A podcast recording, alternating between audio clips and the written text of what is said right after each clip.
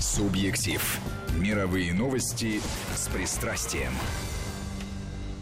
Да, это действительно программа «Субъектив». Она вернулась после отпуска. Микрофона Наталья Мамедова. Ну и автор и ведущий программы, журналист-международник Петр Федоров с нами. Здравствуйте, Петр. Здравствуйте. Как же я соскучился по вам, по радиостанции. Ну, по вам, это по вам, Наташа. Конечно, по нашим слушателям.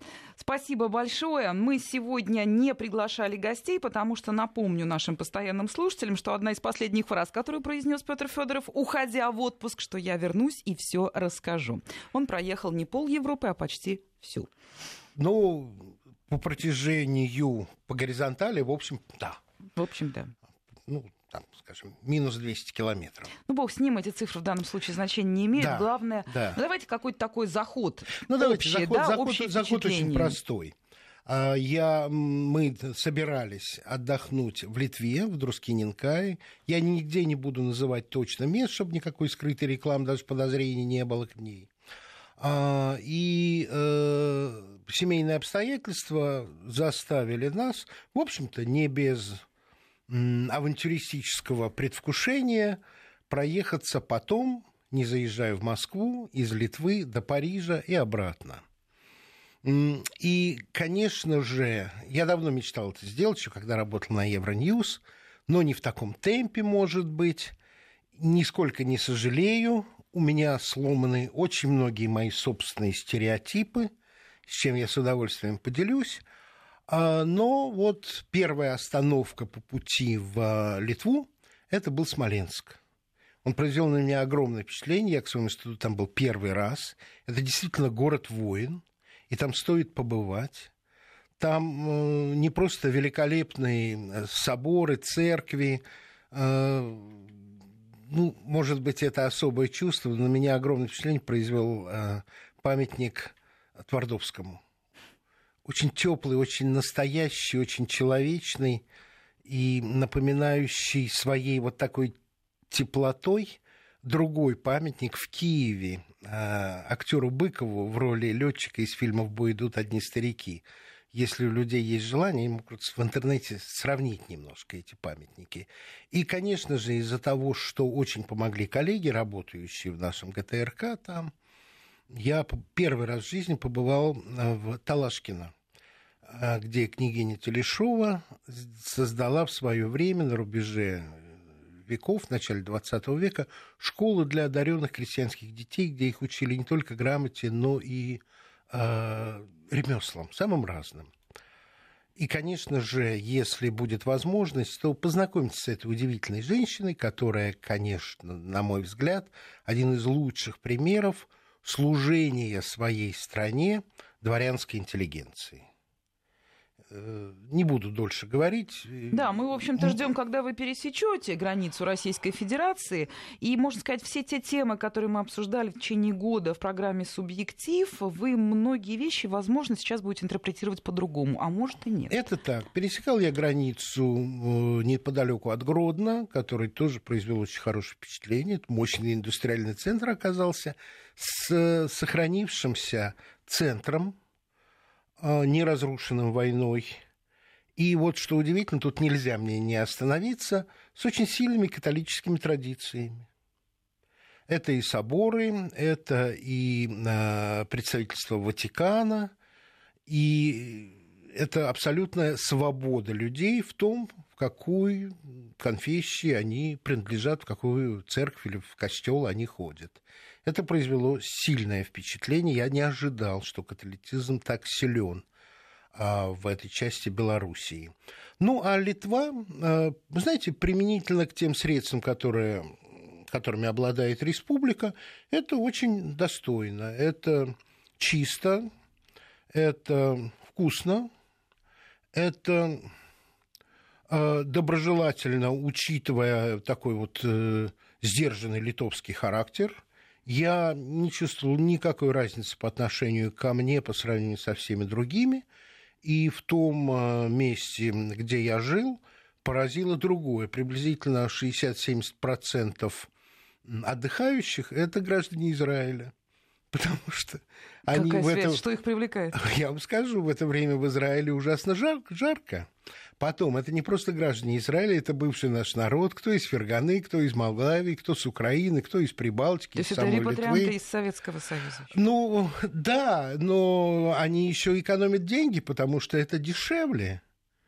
А, добротно, очень хорошая молочная продукция. Какая речь звучала Очень вкусная вокруг? картошка. Была русская. русская в столовой, это mm. вот то место, где люди собирались в массе своей, русская, литовская. Если посмотреть на номера машин, то приблизительно равное было число автопутешественников из России, Белоруссии Украины, чуть больше из Латвии. Один был норвежец. Но основные машины были, конечно же, литовские, это понятно, но это не отражало а, процентаж литовцев среди отдыхающих. А, молодежь по-русски затрудняется говорить попросили, попросили переходить на английский, но тут, извините, я, конечно, шутил, я начинал быстро-быстро говорить по-английски, они говорили, ой, нет, тоже не лучше тогда по-русски. Ага. А, вот, ну, это было в пару раз. А, в некоторых случаях так мы и оставались на английском языке, в ресторане и в самом. Два раза я помню, когда было только по-английски. Очень плохие дороги. Плохие? Очень плохие.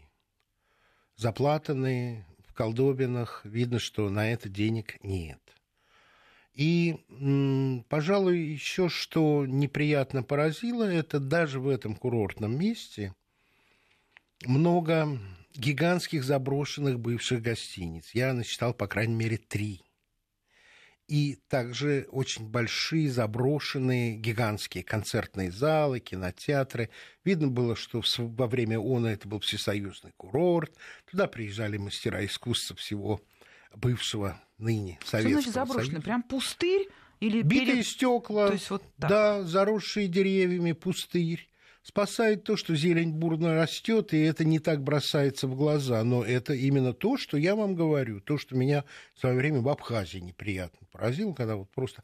Ну, там не так, как в Абхазии, войны-то не было, как в Абхазии, это так, но заброшенные большие здания э, санаториев, бывших гостиниц, как местные это комментируют? Это раны запустения или это денег называется... нет? Просто вот денег нет и столько туристов больше не приедет. Было бы ожидаем приезд туристов в большем числе, наверное, нашлись бы инвесторы. Я думаю так. Вот. Ну а потом мы двинулись уже в Европу э, западную через Польшу, конечно же. Что поразило, я все рассказываю честно, только то, что видел. А, я попросил навигатор проложить дорогу на Ломжу, минуя Сувалки, а там шоссе а, из Польши идет в Вильнюс э, в районе Сувалок. А мне надо было оказаться южнее, потому что дальше мы должны были спускаться вниз к трансевропейскому шоссе, которое называется «Дорогой свободы». Так вот, э, навигатор честно нас повел на Наташу. Мы оказались в лесу, на проселке, ни, ни, ни асфальта, ничего.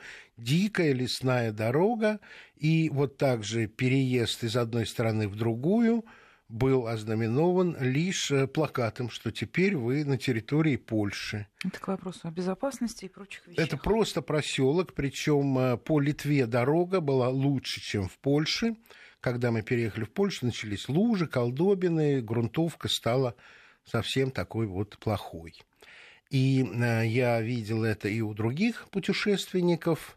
Польша автомобильная, вот в автомобильной части произвела угнетающее впечатление. Основные дороги – это два ряда, в одну сторону и в другую, ну, то есть э, один ряд. Э, в перемешку идут огромные фуры – Выезжают тракторы, иногда это даже комбайны. В общем, ехать неприятно, трудно, дороги плохие. И когда, наконец, я достиг вот этой трансевропейской трансевропейского шоссе, по которому я не поехал, потому что я не хотел ехать по главному переходу через границу. Там, где переход Гродно Друскиненка, и там маленький переезд, там меньше фур, разумеется, это заняло у меня по дороге туда 40 минут, обратно вообще 20. Да, я обрадовался, мы выехали на шоссе трехрядное, с барьером разделения, все замечательно, но через три километра это кончилось. И дальше до Варшавы это был один ряд, справа и слева было видно расширение, при этом э, бульдозеры прошлись и расчистили природу, но дальше я видел, что на отвалах песка росли кусты, бурьян, все это было сделано очень давно. Видимо, кончились европейские деньги. И э, до Варшавы это был очень неприятный, очень тяжелый путь в пробках с обилием фур. В общем, самое негативное впечатление. Угу. Сама Варшава. А я же не заезжал а, в большие заезжал, города. Да. У меня, наоборот, был построен план так, что я ночую в маленьких э, деревеньках сбоку, иногда это 20, 30, 40 и даже 50 километров в сторону, чтобы спокойно, без шума отдохнуть и не тратить время и на городские пробки. И понаблюдать, да. Если кто-то соберется в Польшу, не верьте картинкам, выбирайте отели, только на которых поставлены звезды, потому что фотографии привлекательные, ничуть не хуже, чем, скажем, э, те отели, которые у меня были э, в э, сначала в Беларуси, а потом в Германии, но внутри вас будет ожидать достаточно спартанская обстановка. Ну, так, знаете, если честно, когда на обратном пути оставался, останавливались в Ломже, то, ну, в лучшем случае это была палата пионер-вожатых в пионерском лагере. Коротенькие маленькие кровати, никакого кондиционера – в общем, ориентируйтесь на то, чтобы стояли звезды, потому что иначе попадете в просак. Это отдельный совет. Расскажите, что за атмосфера, в которой вы э, вот оказались, да, попав на территорию Польши? Насколько верны вот такие вот, ну, достаточно штамповые суждения, что поляки несколько косо смотрят, когда есть слышат русскую речь? А, я говорил по-английски. Я не разговаривал намеренно по-русски. или как бы... Я говорил намеренно, потому что дорога по Польше у меня заняла 12 часов. За 12 часов я проехал в лучшем случае 650 километров. Я был абсолютно вымотан, уставший, и мне, честно говоря, было даже не до исследований. Но номер машины виден, то, что я русский, я не скрывал. Но ситуация такая же, как в Литве. Когда ты клиент и платишь деньги, то люди не смотрят на твои предполагаемые политические убеждения. Ты для них всего лишь клиент, и они делают все, чтобы ты был доволен. Что было вокруг? Какие они поляки сейчас, 2016 год, а, вот экономическое положение страны? Всегда такие вещи просматриваются, когда смотришь на людей, как они одеты, как они проводят свое время свободное, как они питаются и так далее, и так далее. Польша в порядке? Э, я ехал, по всей видимости, по аграрной территории, и поэтому должен сказать, что много коров. Стада видны кругом. А, но здания непривлекательные абсолютно. Богатства не видно. И, по крайней мере, по тем местам, по которым я ехал, не было особенно понятно, как они проводят досуг. В одном месте я проезжал явно рыбные края, и там явно была рыбалка, и указатели показывали, указатели говорили о том, что рядом гостиницы и какие-то вот специальные точки для рыболовства. А, не скажу, что это было более цветущим, более цветущей, чем Литва, но менее ухоженно, чем Белоруссия. Менее? Конечно, конечно.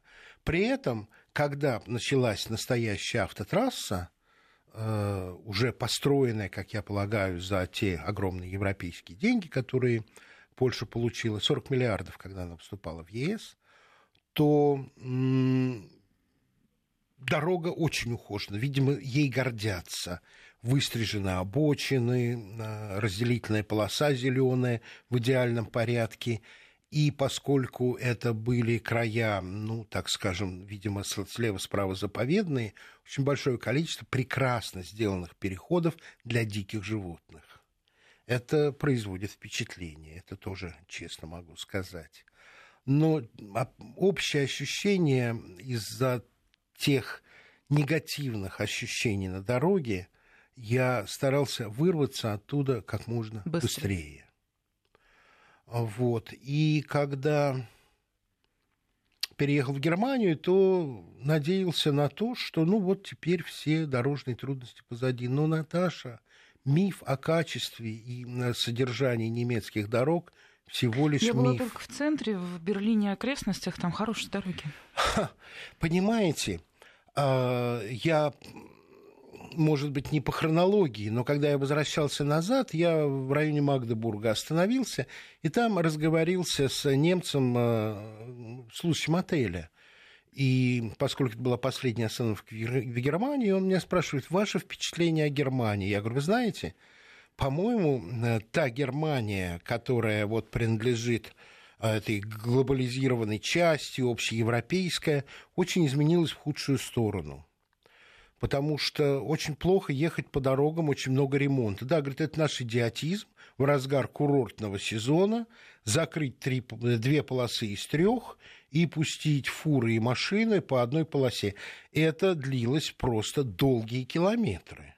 Следующая остановка моя была достаточно далеко, в Аахене, это за Кёльном, но это тоже было сильно изматывающее путешествие, и при этом дорожных объявлений на английском языке не было вообще.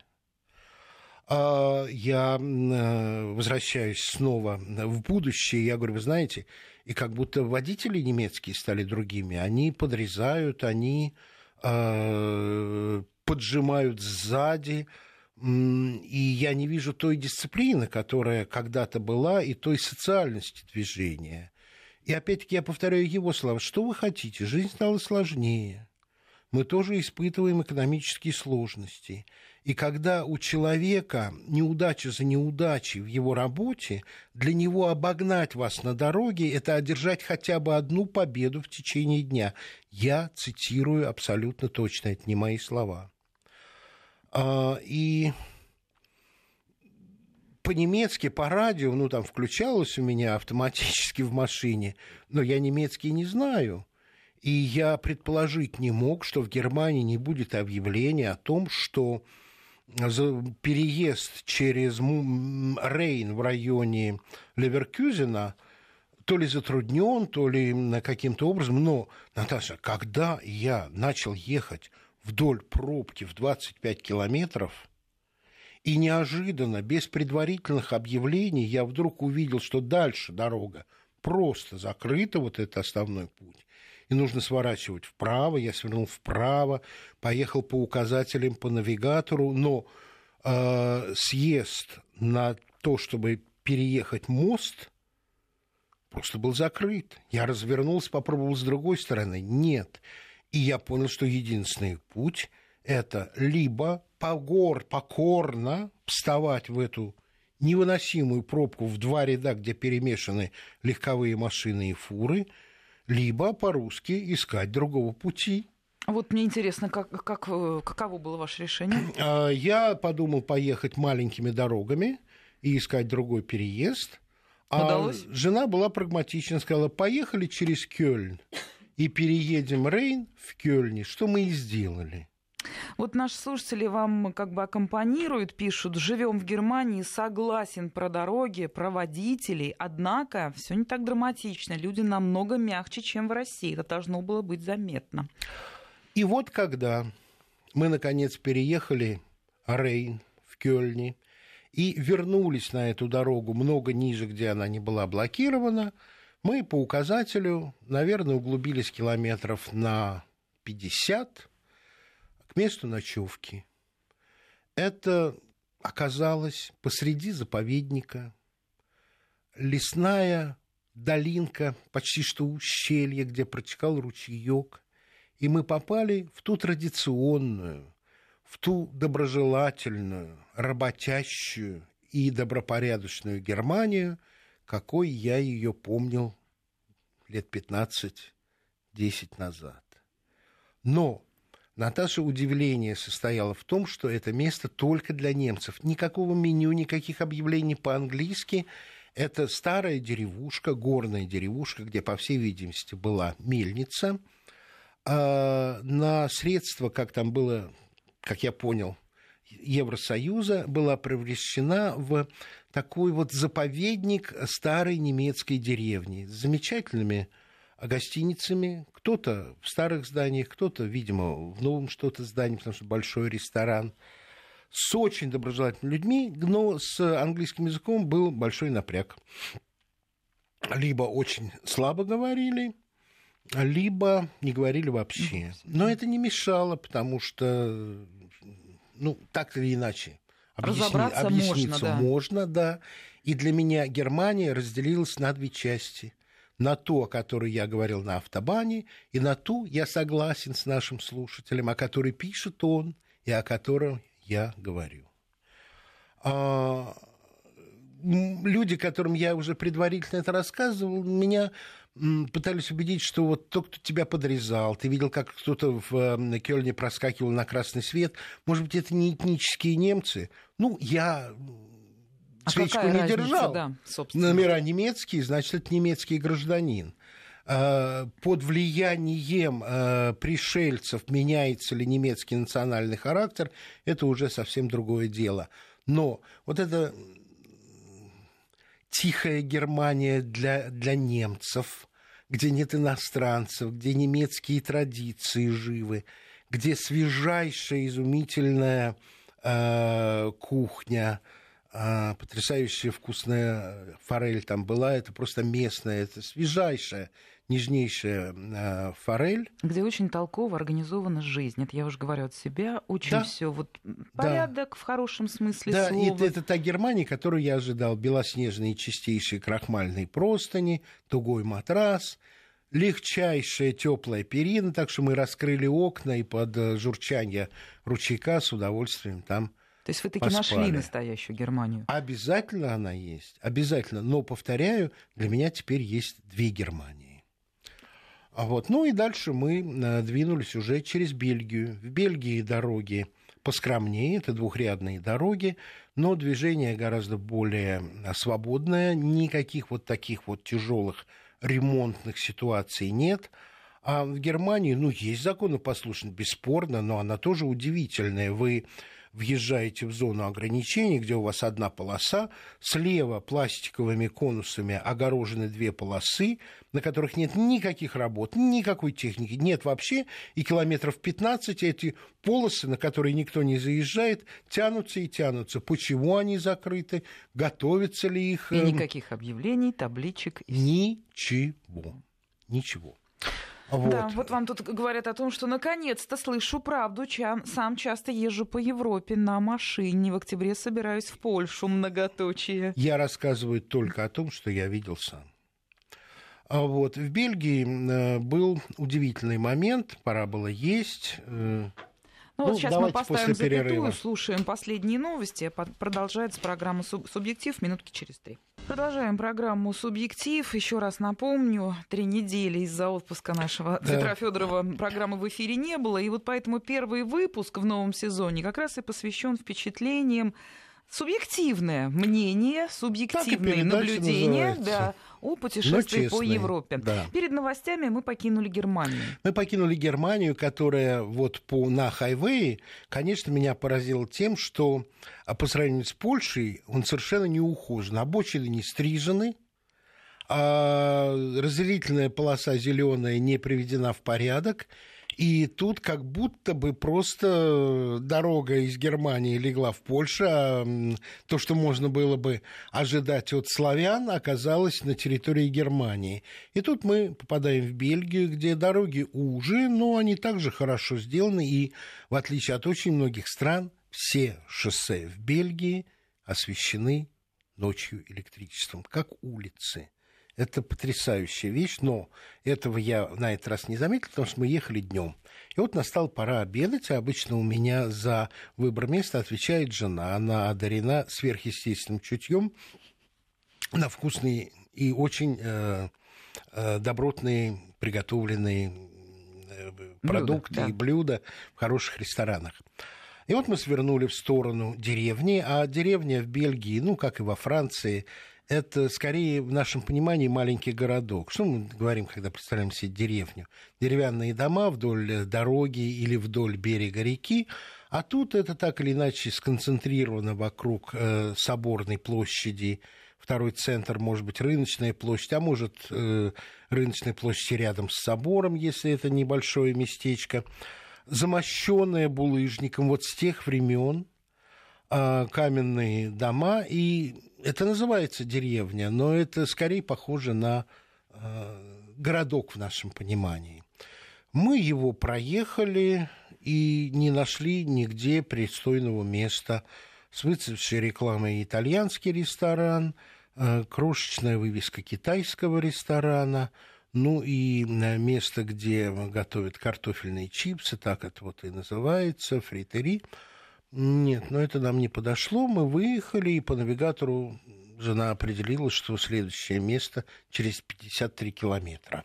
А есть уже хочется. Она еще раз поискала и сказала, о, нашла, два с половиной километра. И нас дорога снова привела в ту же деревню. Как так? Но оказалось, мы не все объехали. А. И на Соборной площади был ресторан, который, в общем, нам и был рекомендован. А когда я парковался, я увидел, как из остановившейся машины выходит молодой человек, все-таки бабочка в стильном сером пиджаке и сказала, Таня, наверное, в соборе сейчас будет свадьба, это гость на свадьбу, надо парковаться так, чтобы выехать, сейчас все это место будет забито машинами. А, скорее всего, вот эта мощенная площадь и была а, когда-то рынком. Но оказалось, что это официант как раз этого ресторана. И вот тут вот началось, конечно, потрясение. Деревенский ресторанчик а, французской кухни – и изысканнейшие закусочки от шефа, ну, что-то размером со столовую ложку, что-то там, а, буквально маленький кусочек на блюдечке, но это все нами не заказано. Когда пришел заказ, а у жены это была рыба, а у меня как я помню, может, ошибаюсь, заячий терина, это такого рода а, паштет, можно сказать. Но самое главное было то, чем это было окружено. Окружено это было деталями, иначе я не могу сказать, очень небольшими. Это не был в прямом понимании гарнир. Это э, был цветочек фиалки. Это был лепесток настурции. И все это предполагалось как э, вкусовое сопровождение, а не красота. Что-то свернутое, э, похожее на замаринованную речку как-то особенно. Срез молоденькой свежей свеклы. И Э, вот то не такое уж большое количество этого паштета, которое у меня было, с каждой из этих закусок становилось другим блюдом, как будто я перепробовал 15 блюд из одной тарелки.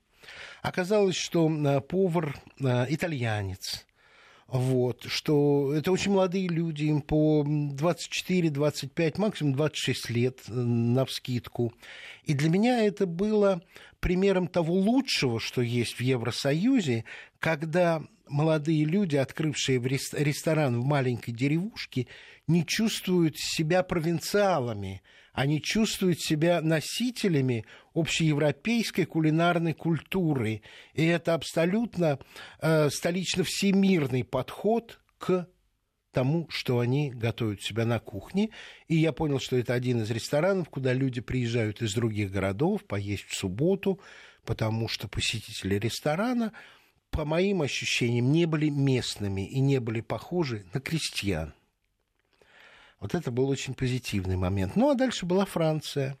Въезд во Францию был омрачен жуткой пробкой – потому что из-за мер безопасности, иначе я объяснить не могу, трехполосное шоссе было сужено до одной полосы, и когда э, все это превратилось в одну полосу, то были видны разбитые палаточки, молодые накачанные люди с проницательным взглядом, которые, в общем, наблюдали за пассажирами небыстро едущих машин. Потому что э, все равно особое положение во Франции действует, градации понижаются, повышаются, но вот это было совершенно не похоже на ситуацию, которую я за 8 лет работы во Франции и путешествию в разные страны из Лиона ощущал и видел. А Париж был пуст. Пуст? Абсолютно. Я запарковался просто рядом со зданием, где мы остановились, просто рядом с дверью, в которую мы входили. И это из-за того, что в августе, конечно, это отпуска для французов. Ну, Париж наполнялся туристами. Э, то место, в которое я был, не было местом туристической Мекки. Но обычно все-таки туристов гораздо более заметно, и даже в таких местах, где я был, а это район бульваров. А потом уже я узнал, что этим летом в Париже побывало на миллион туристов меньше, чем обычно, и бюджет не досчитался 750 миллионов дохода, которые обычно... Почему люди не поехали? Боятся? Конечно, конечно. Я просто потом уже встретил своих знакомых, в том числе не только из России, которые сказали, мы отложили поездку в Париж. Это страшно. Ну, это немножечко тоже субъективно, потому что во Франции, во всей Франции ситуация тревожная. Не обязательно это будет опять Париж. Но людей понять можно. Вы знаете, цифра миллион говорит о том, что либо люди боятся, либо у людей нет денег. И это же я говорю не о миллионе российских туристов, я говорю это о миллионе туристов да. вообще. Вот, так что этот фактор есть. Когда э, выезжали из Франции, то никаких проблем выехать в Бельгию не было. В Бельгию путь совершенно свободный. Ой, меня даже не проблемы интересуют, а проверки. Давайте, Петр, сейчас небольшая пауза, нужно э, прерваться, а потом вот именно с этой точки мы и продолжаем.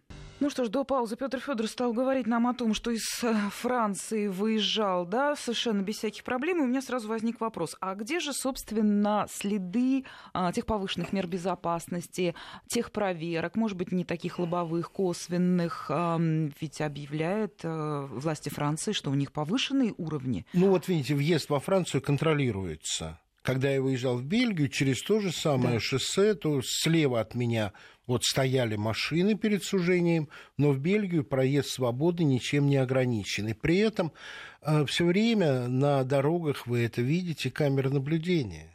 Это не камеры, которые скорость меряют, это просто камеры наблюдения безопасности. Поэтому за тем, что происходит на шоссе, с какими-то интервалами происходит э, контроль. Угу. Это есть, и это по всей Европе абсолютно, начиная с Польши. Угу. Я скажу, и в Белоруссии то же самое. Но все равно никто ни разу э, не остановил, не попросил документы, ничего такого, да? Все спокойно. Нет, нет. Российскому флагу два раза на, в зонах отдыха было выражено, я бы сказал, доброжелательное удивление, надо же, куда русские забрались. И, и как раз тут место сказать о том, как во Франции великолепно а, организованы места для отдыха, где действительно есть где остановиться со своей едой на столиках или перекусить в кафе или в ресторане, или посидеть еще в каком-нибудь уютном месте. И чистые туалеты комфортабельные, тут есть чему поучиться, это абсолютно точно. Вот. Ну, дальше мы по Бельгии проехали достаточно быстро, а вот по Германии решили ехать гораздо севернее, чтобы избежать тех пробок, и мы поехали через Рур. Наташа, это до сих пор рано на земле немецкой. Это чудовищно.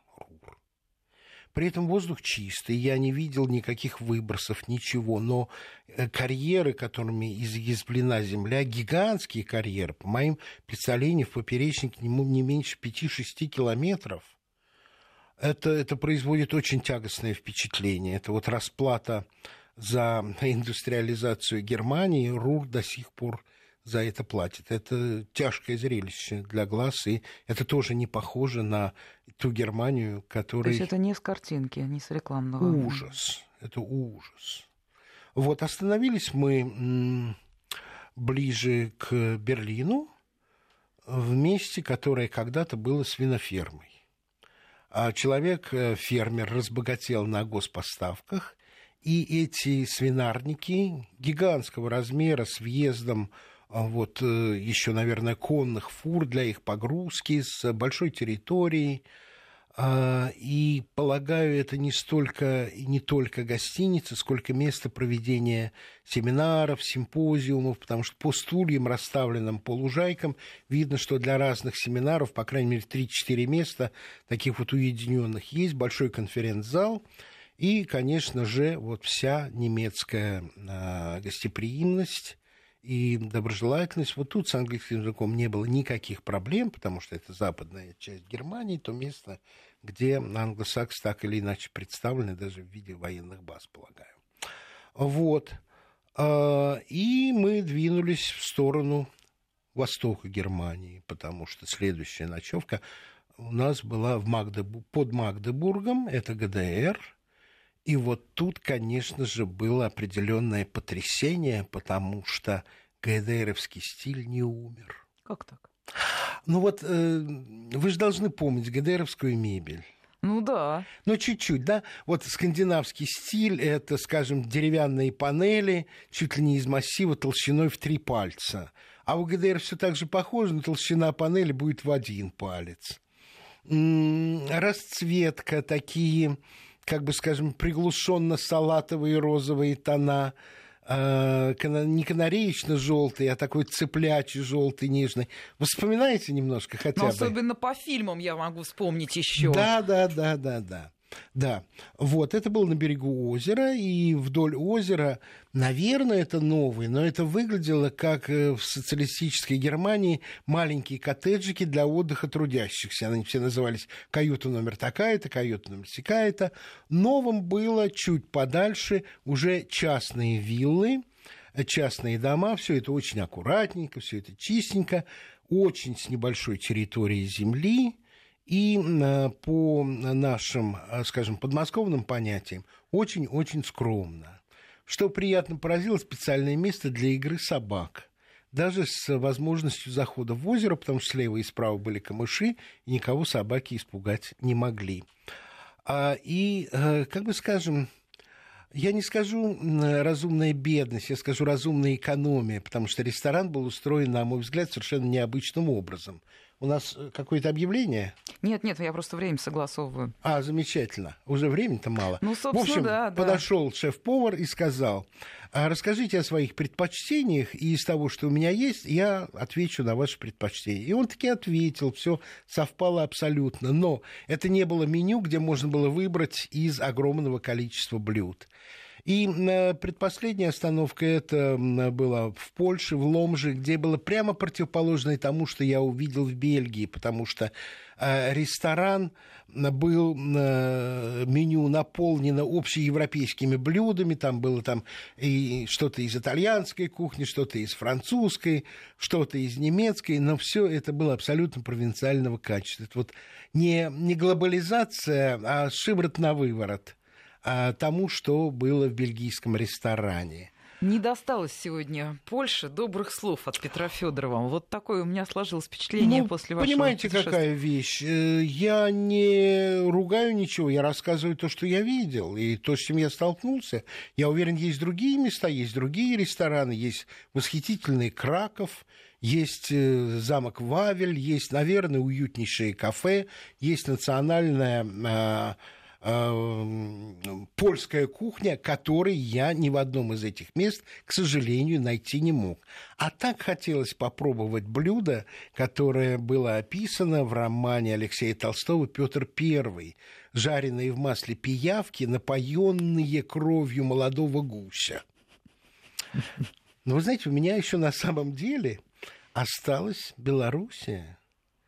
Я думаю, что в следующей передаче, независимо от ее темы, об этом надо рассказать, потому что тоже в некоторой степени клише заповедник ну, Советского у вас Союза. Есть еще добрая минута с хвостом, сломан. хотя бы ну, схему. Ну, представьте себе, что Минск э, сохранил э, колорит советской эпохи полностью, но когда вы попадаете в супермаркет белорусский, то вы оказываетесь в супермаркете много, во многожды богаче, чем средний супермаркет в Германии и в той же Франции. Это никакой не монопри, это по выбору шикарнейшее, богатейшее... А качество? Изумительное.